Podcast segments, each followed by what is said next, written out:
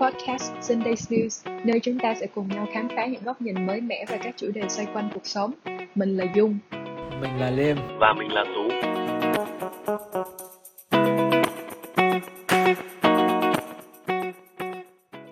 Chào mừng mọi người đã quay trở lại với Sunday News.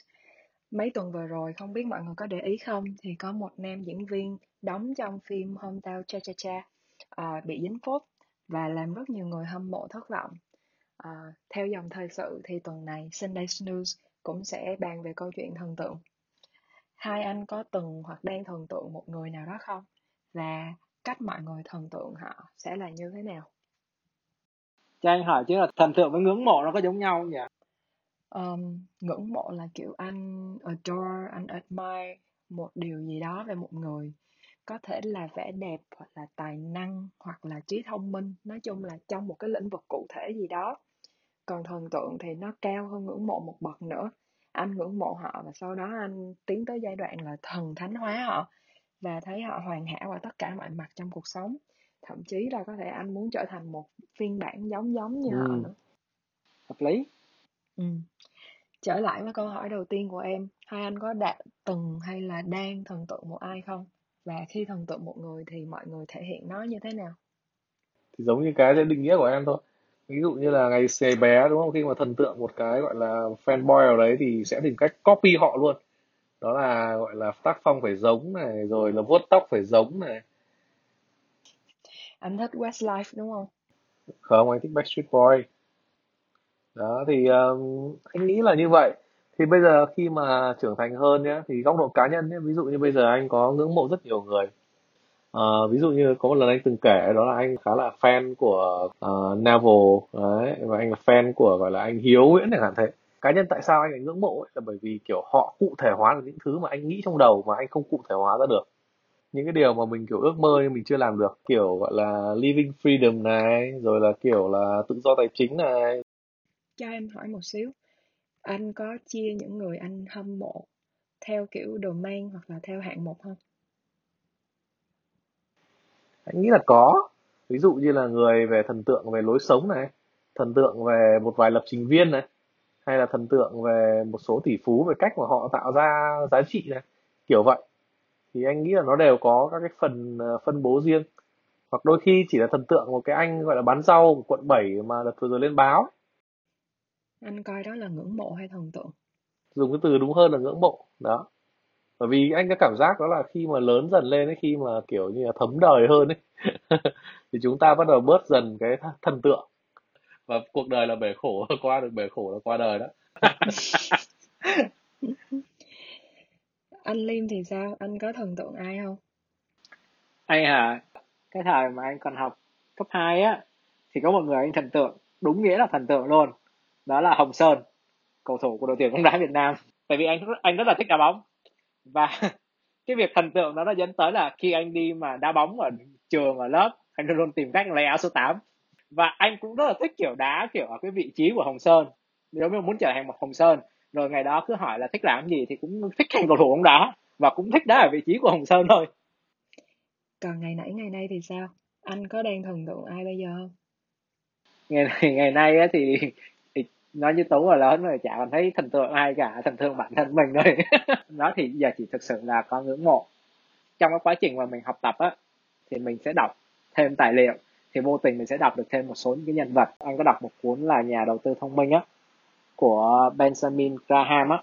Còn đó là thầy của Warren Buffett á. Ví dụ như mọi người thích à, đầu tư ngắn hạn nhưng mà ông không bao giờ ông đầu tư ngắn hạn. Ông đầu tư dài hạn và ông đầu tư vào giá trị. Nói chung là ông giữ vững cái lập trường đó xuyên suốt cả cái cuộc đời của ông và nó được truyền lại cho Warren Buffett y chang như vậy luôn. Thì tự nhiên anh thấy ngưỡng mộ. Ngoài ra thì còn có Bill Gates. Thời học đại học á, là ông bựa. Mặc dù ông giỏi, nhưng mà ông dùng cái giỏi đó vào cái việc bựa. Nên nó rất là thú vị. Và cái thứ hai là sau khi mà ông thành công á, ông đóng góp ngược lại cho xã hội. Và những cái đóng góp của ông rất là đặc biệt vào những cái lĩnh vực mà ít người quan tâm, ít người khe tới. Ví dụ như lĩnh vực gì? Kiểu giáo dục rồi y tế à ông đầu tư vào giáo dục nè, nước sạch nè, y tế nè, nhưng mà ông đầu tư vào những cái nước đang phát triển nữa. Về châu phi, những khu vực mà, kiểu như là, rất là ít người quan tâm á. Có một cái trường hợp anh cũng rất là ngưỡng mộ là Việt Nam. Đó là ông Phạm Nhật Vượng. Hai cái lớn nhất mà ông Phạm Nhật Vượng ông làm được, cái VinFast. Bây giờ em giống như là VinFast chạy ngoài đầy đường. Chưa kể là bây giờ còn xuất khẩu qua cả Mỹ và châu Âu. Bây giờ mình có cái brand ở bên đó.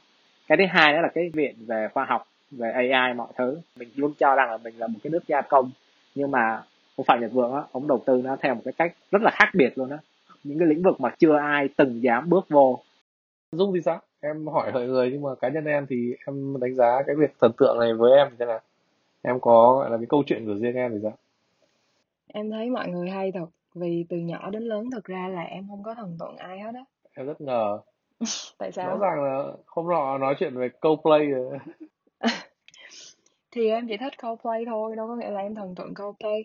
Và thực ra nhìn chung thì em không có thần tượng một ai hết á, hoặc là một cái gì.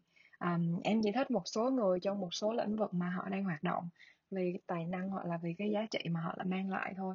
um, kiểu như em thích âm nhạc và em thích một số ca sĩ hoặc là nhạc sĩ thì em sẽ đặc biệt nghe hết tất cả những cái tác phẩm của họ.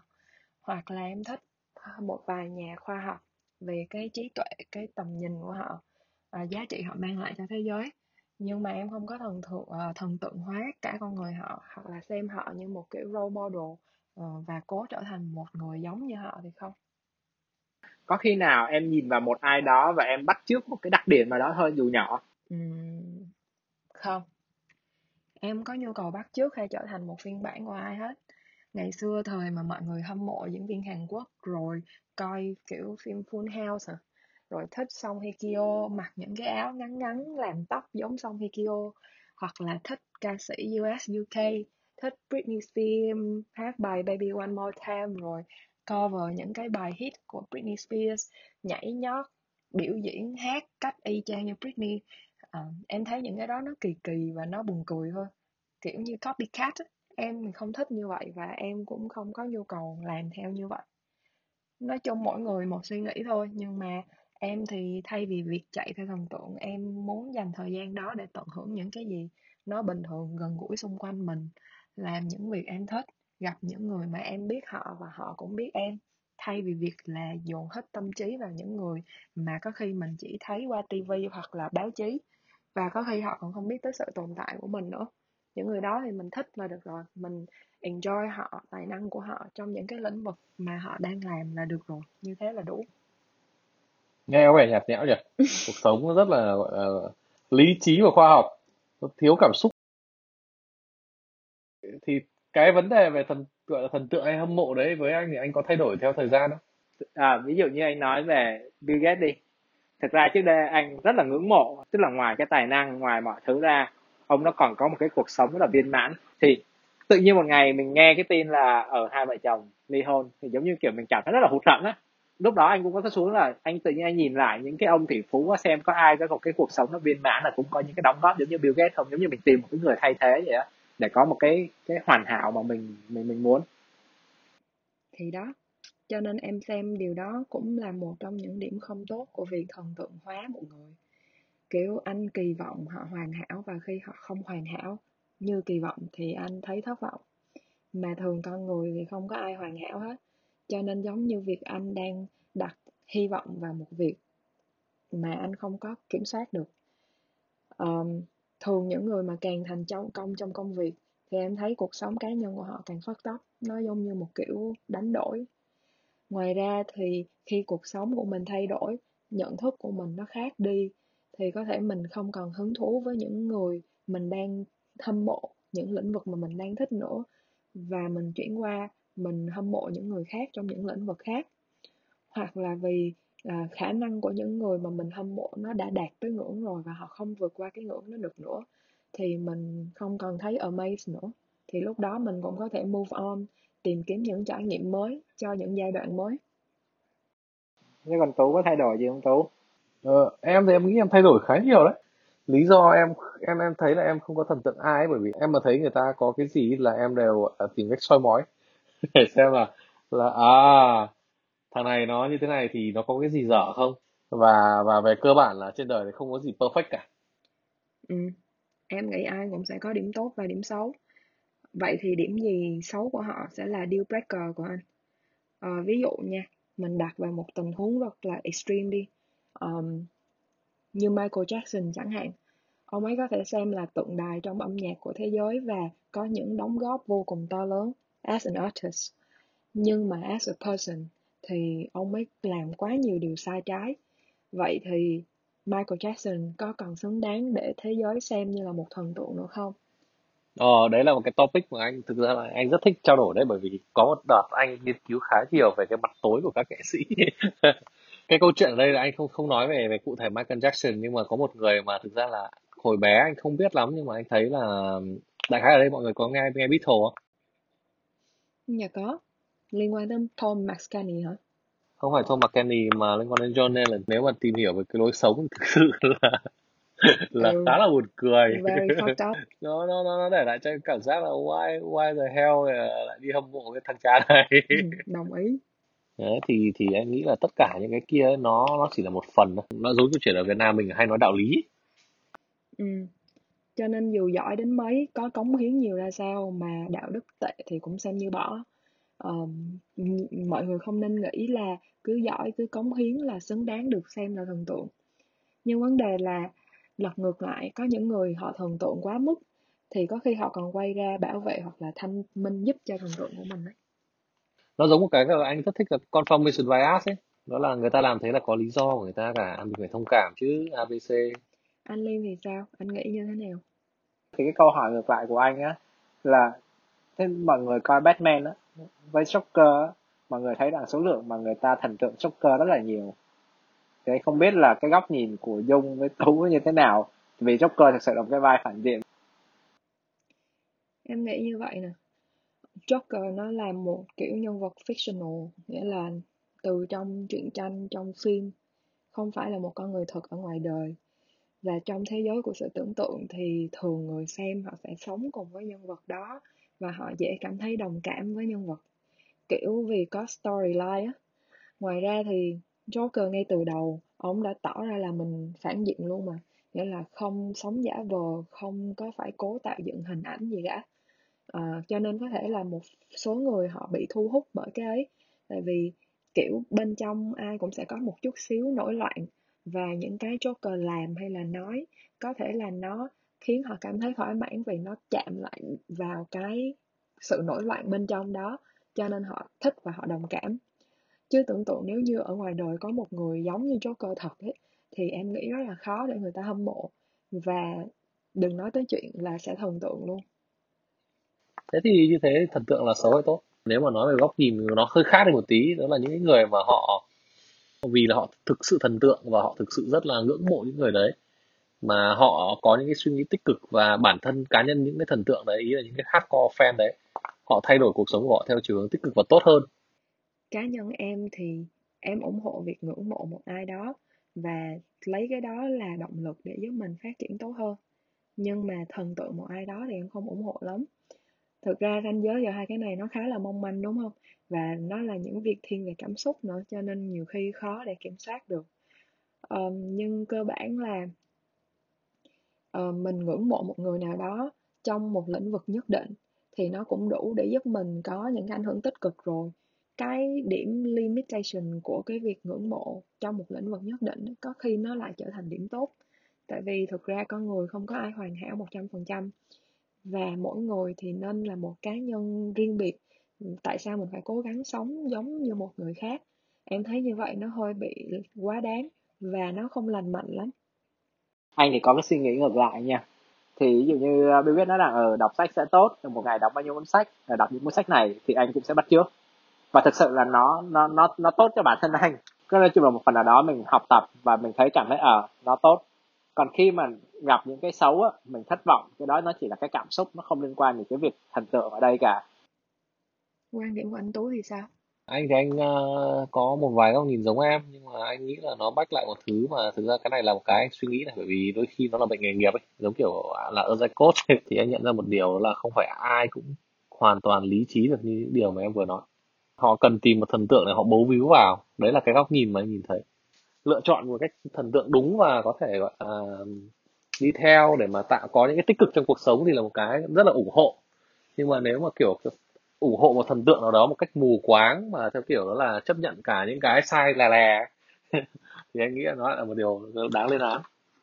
Thay vì đặt tất cả sự quan tâm vào một thần tượng nào đó thì mình nên dành một phần thời gian và cảm xúc cho cuộc sống xung quanh cho những thứ nó gần gũi nó thực tế hơn. Em nghĩ như vậy nó sẽ có tính nền tảng hơn. Ngoài ra thì bản thân người hâm mộ cũng như xã hội nói chung cũng có thể góp phần làm cho việc uh, thần tượng hóa nó không trở nên quá tiêu cực kiểu xã hội có tội phạm thì phải có công an á.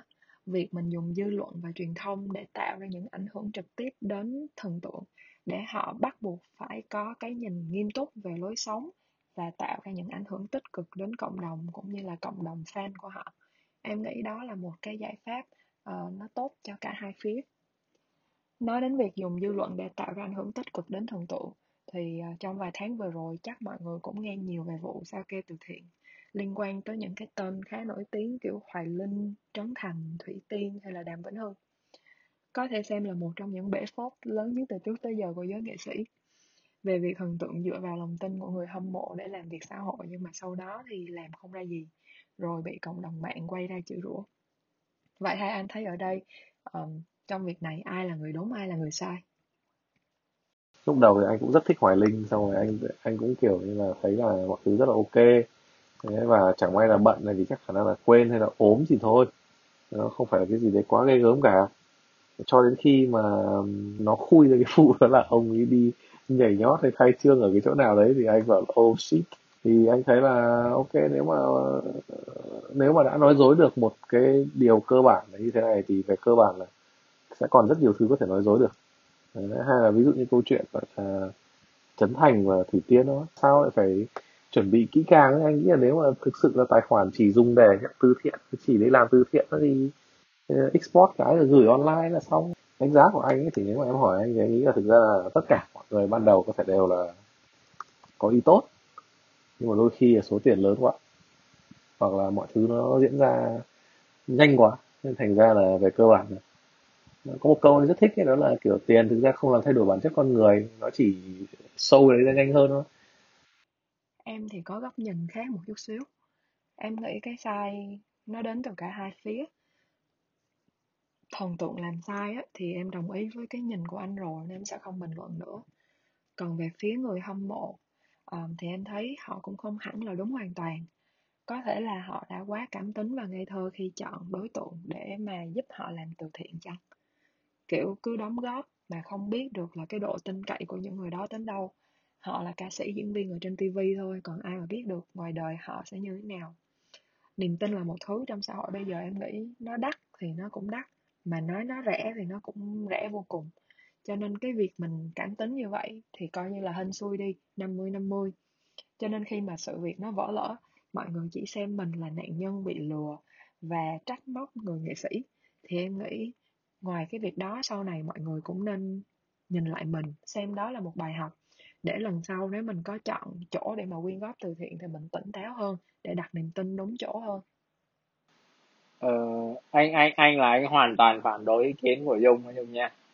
Anh không bao giờ đứng là cái người mà mạnh thường quân họ họ là sai cả. Khi họ bỏ tiền ra là họ muốn làm điều tốt đó là một cái họ không sai. Cái thứ hai nữa khi mình đã nghĩ rằng á tất cả mọi thứ nó không hoàn hảo con người nó không hoàn hảo thì việc mạnh thường quân đưa tiền cho ai, đưa cho tổ chức, đưa cho cá nhân, đưa cho nghệ sĩ, thậm chí là đưa cho người quen, thì cái mức độ rủi ro nó cũng giống nhau. Với anh, cái việc mà những cái thứ đó nó không được minh bạch, những cái thứ đó nó gặp những cái vấn đề rắc rối gì đó, nó hoàn toàn có thể xảy ra ở bất cứ cái trường hợp nào, do đó là họ không sai. Thứ nhất, em không nói là mọi người muốn làm từ thiện là sai. Vì bản thân em em cũng làm từ thiện. Và thực ra trong đợt dịch vừa rồi, em quyên góp rất là nhiều nữa là lần khác em đang nói việc lựa chọn cái người giúp mình làm từ thiện mà chỉ sử dụng cảm tính. Và khi sự việc xảy ra, mình quay ra mình trách móc, thì mình cần xem lại và mình rút kinh nghiệm cho lần sau để mình bớt đặt niềm tin một cách dễ dàng đi.